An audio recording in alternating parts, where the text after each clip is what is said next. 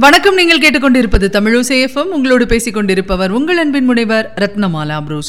தமிழசேஃபமில் இனி நீங்கள் கேட்கலாம் அமரர் கல்கி எழுதிய பொய்மான் கரடு. அத்தியாயம் பத்து.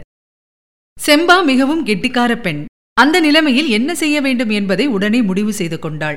வடகொரியர்களின் அறுபது டன் டாங்கிகளைக் கண்டு அமெரிக்கர்கள் செய்த காரியத்தையே அவளும் செய்ய தீர்மானித்தாள். இச்சமயம் அவசரமாக பின்வாங்குவதுதான் முறை. வேறு வழியில்லை. செங்கோடன் காதில் ஜாகிரதை நான் சொன்னதையெல்லாம் நினைவு வைத்துக்கொள் என்று சொல்லிவிட்டு பின்புறம் திரும்பிச் சென்று வைக்கோற்கட்டின் பின்னால் மறைந்தாள். வேறு எங்கேயோ பார்த்து கொண்டிருந்த போலீஸ்காரனுடைய கவனத்தை நாயின் குறைப்புச் சத்தம் செங்கோடன் நின்ற பக்கம் திருப்பியது. சற்று தூரத்துக்கு அப்பால் ஒரு பெண்ணுருவத்தின் நிழல் ஒரு கணம் தெரிந்து உடனே மறைந்தது. போலீஸ்காரன் தலைப்பாகையை கையில் எடுத்து தலையை சொரிந்து கொண்டான். தொண்டையை ஒரு தடவை பலமாக கனைத்தான். சீ ராஸ்கல் சும்மா இரு. உன் நாய் குணத்தை காட்டுகிறாயா? திருடனை கண்டால் பயந்து ஓடுவாய். நம்ம ராஜா செங்கோட கவுண்டரை பார்த்துவிட்டு குறைக்கிறாயே என்றான். நாயும் அவன் சொன்னதை தெரிந்து கொண்டது போல் குறைப்பதை நிறுத்தியது. போலீஸ்காரன் செங்கோடனை நெருங்கிக் கொண்டே நம்முடைய போலீஸ் டிபார்ட்மெண்டிலும் நீ செய்கிற மாதிரிதான் வேலை செய்கிறார்கள். உன்னை எஸ்பியாகவோ டிஎஸ்பியாகவோ போட வேண்டும் என்று முணுமுணுத்தான். தன்னுடைய சாமர்த்தியத்தை போலீஸ் லாக்கா சரியாக தெரிந்து கொண்டு பயன்படுத்திக் கொள்ளவில்லை என்ற குறை அவனுடைய மனத்தில் நீண்ட காலமாக குடிக்கொண்டிருந்தது.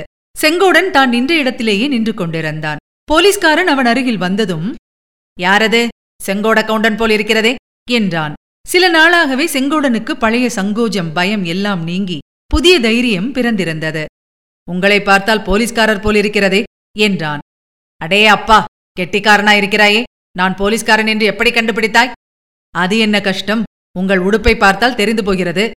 உடுப்பை பார்த்து நம்பிவிடக்கூடாது அப்பனே இந்த காலத்தில் திருடன் கூட போலீஸ்காரன் உடுப்பை போட்டுக்கொண்டு வந்து விடுகிறான். திருடனா? திருடன் இங்கு எதற்காக வருகிறான்? ஏதாவது அகப்பட்டதை சுருட்டிக் கொண்டு போகிறதற்குத்தான். இங்கே சுருட்டுவதற்கு ஒன்றுமில்லையே கிழிந்த கோரைப்பாய் ஒன்றுதான் இருக்கிறது. என்ன தம்பி இப்படி ஒரே புழுகாய் புழுகுகிறாய்? நீ நிறைய பணம் சேர்த்து எங்கேயோ புதைத்து வைத்திருக்கிறாய் என்று ஊரெல்லாம் சொல்லுகிறார்களே. செங்கோடன் திடுக்கிட்டு போனான். இதே மாதிரி வேறு யாரோ தன்னை கேட்டார்களே சமீபத்தில். யார் கேட்டார்கள்? அதற்கு தான் சொன்ன பதில் என்ன? இதை நினைத்து நினைத்து பார்த்து ஞாபகப்படுத்திக் கொள்ள முயன்றான். ஆனால் ஞாபகத்துக்கு வரவில்லை. என்ன கவுண்டரே ஏன் விழித்துக் கொண்டு நிற்கிறீர்? ஊரார் சொல்வது உண்மைதான் போல் இருக்கிறது. எத்தனை ரூபாய் புதைத்து வைத்திருக்கிறீர்? அதெல்லாம் சுத்தப் போய். ஊராருக்கு என்ன? வாயில் வந்ததை சொல்லுவார்கள். ஏழை குடியானவனிடம் அவ்வளவு ரூபாய் ஏது? புதைத்து வைப்பதற்கு யாரோ கதை கட்டிவிட்டிருக்கிறார்கள். இப்படி செங்கோடன் சொல்லிக் கொண்டிருக்கும் போதே அவனுடைய மனத்துக்குள் இந்த போலீஸ்காரருடன் வந்திருக்கும் நாயைப் போல் ஒரு நல்ல ஜாதி நாய் வளர்க்க வேண்டும் என்ற எண்ணம் உதயமாயிற்று. அது கிடக்கட்டும் தம்பி. ஊரார் என்ன சொன்னால் எனக்கென்ன? அப்படியே உன்னிடம் நிறைய பணம் இருந்தால் எனக்கு ஒரு தம்படி கொடுக்கப் போகிறாயா? என்றான் போலீஸ்காரன். அப்படி சொல்லாதீங்க ஐயா. என்னிடம் பணம் இருந்தால் ஒரு தம்படி என்ன? இரண்டு தம்படி கூட கொடுப்பேன். கையில் இல்லாத தோஷந்தான் கையிலே இல்லை பூமியிலே இருக்கிறது. அப்படித்தானே? இது என்னடா வம்பு? நான் பணம் புதைத்து வைக்கவில்லை என்று சத்தியம் செய்தால் கூட நம்ப மாட்டீங்க போலிருக்கே. அதை சொல்லவில்லை அப்பா. நீ பயிர் செய்கிறாயே. இந்த வளமான பூமியிலே பாடுபட்டால் பணம் இருக்கிறது என்று சொன்னேன். அப்படி சொன்னீர்களா? அது கொஞ்சம் நிஜந்தான் ஆனால் இந்த பூமியிலிருந்து பணத்தை எடுப்பதற்குள்ளே வாய் பிராணன் தலைக்கு வந்து விடுகிறது. சுத்த வறண்ட பூமி. என்ன அப்படி சொல்கிறாய்? உன் காட்டில் சோளப்பயிர் கருகருவென்று வளர்ந்திருக்கிறதே. ஆறடி உயர ஆள் புகுந்தால் கூட தெரியாது. அவ்வளவு உயரம். ஐயோ சாமி கண்ணு போடுறீங்களே. கண்ணு போடவில்லை. ஆனா இந்த மூக்கை ஊரிலேயே வைத்துவிட்டு வந்திருக்க வேணும். வெங்காய குழம்பின் வாசனை ஜம் என்று வருகிறது என்று சொல்லிவிட்டு போலீஸ்காரன் இரண்டு மூன்று தடவை பலமாக மூச்சை இழுத்து வாசனை பிடித்தான். இருந்து சாப்பிட்டு விட்டு போங்களேன் என்றான் செங்கோடன். இன்றைக்கு எனக்கு வேறு இடத்தில் சாப்பாடு. குடிசைக்குள்ளே வேறு யாராவது உண்டா? நீதான் சமைத்துக் கொள்கிறாயா? என்னை தவிர இங்கே வேறு யாரும் இல்லை. நான் ஏகாங்கி. அப்படி இருக்கக்கூடாது. சீக்கிரத்தில் யாராவது ஒரு பெண்ணை கட்டி போட வேண்டும். நான் வரும்போது இங்கே உன்னோடு நின்று யாரோ பேசிக் கொண்டிருக்கவில்லை? அவசரமாய் சோழ கொல்லையில் புகுந்து போகவில்லை? என்னங்க கதையாயிருக்கிறது? இங்கே ஒருத்தரும் இல்லையே? யாரோ சேலை கட்டிய பெண் பிள்ளை மாதிரி தோன்றியதே?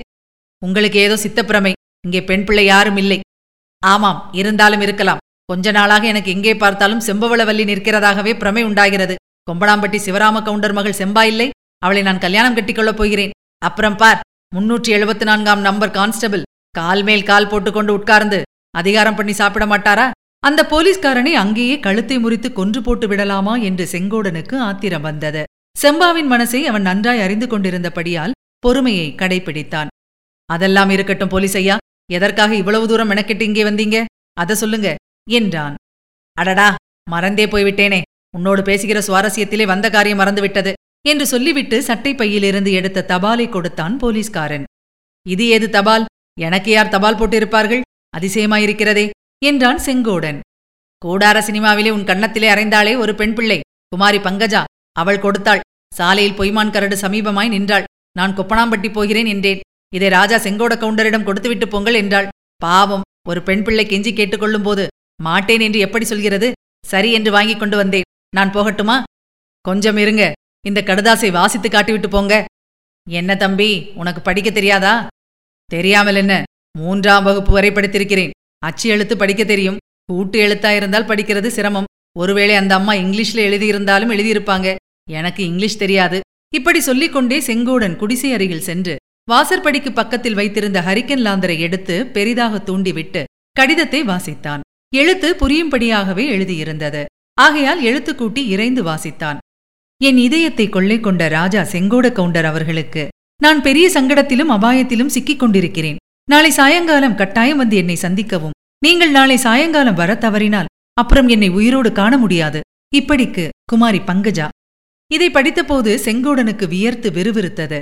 படித்து முடித்துவிட்டு போலீஸ்காரனுடைய முகத்தை பார்த்தான். போலீஸ்காரன் கண்ணை சிமிட்டுக் கொண்டே பார்த்தாயா? அதிர்ஷ்டம் உன்னை தேடிக் கொண்டு வருகிறது என்றான். எனக்கொன்றும் விளங்கவில்லை. இதில் என்ன எழுதியிருக்கிறது? நீங்க ஒரு தடவை படித்து காட்டுங்க. விளங்காமல் என்ன இருக்கிறது? அதுதான் வெட்ட வெளிச்சமா எழுதியிருக்கிறதே என்று சொல்லிவிட்டு போலீஸ்காரன் ஒரு தடவை படித்துக் காட்டினான். நீங்களே ஒரு யோசனை சொல்லுங்க. இது நிஜமாயிருக்குமா? நான் போக வேணுமா? போய்த்தான் பாரேன். என்ன நடக்கிறது என்று? உன்னை கடித்தா விழுங்கிவிடப் போகிறாள்? சரி உங்கள் யோசனைப்படியே செய்கிறேன். ஆனால் உங்களை ஒன்று கேட்டுக்கொள்கிறேன். என்னை நீ ரெண்டு வேண்டுமானாலும் கேட்கலாம். ஒன்றுதான் அதற்கு மேலே இல்லை. ராத்திரி கொப்பனாம்பட்டி கவுண்டர் வீட்டில் சாப்பிட போறீங்க அல்லவா? அங்கே என்னையும் இந்த குமாரி பங்கஜாவையும் பற்றி ஏதாவது கண்ணா பின்னாவென்று பேசி வைக்காதீங்க. பேசினால் காரியம் கெட்டுப் போய்விடும். அது என்ன? அப்படி என்ன காரியம் கெட்டுப் போய்விடும்? உங்களிடம் சொல்லுகிறதற்கு என்ன? அந்த வீட்டுப் பெண் செம்பாவை நான் தான் கல்யாணம் செய்து கொள்ளப் போகிறேன். என்ன? என்ன? ஒரே போடாய் போடுகிறாயே. நான் போட்டாலே ஒரே போடாய்த்தான் போடுகிறது. ரெண்டு மூன்று போடுகிறதில்லை.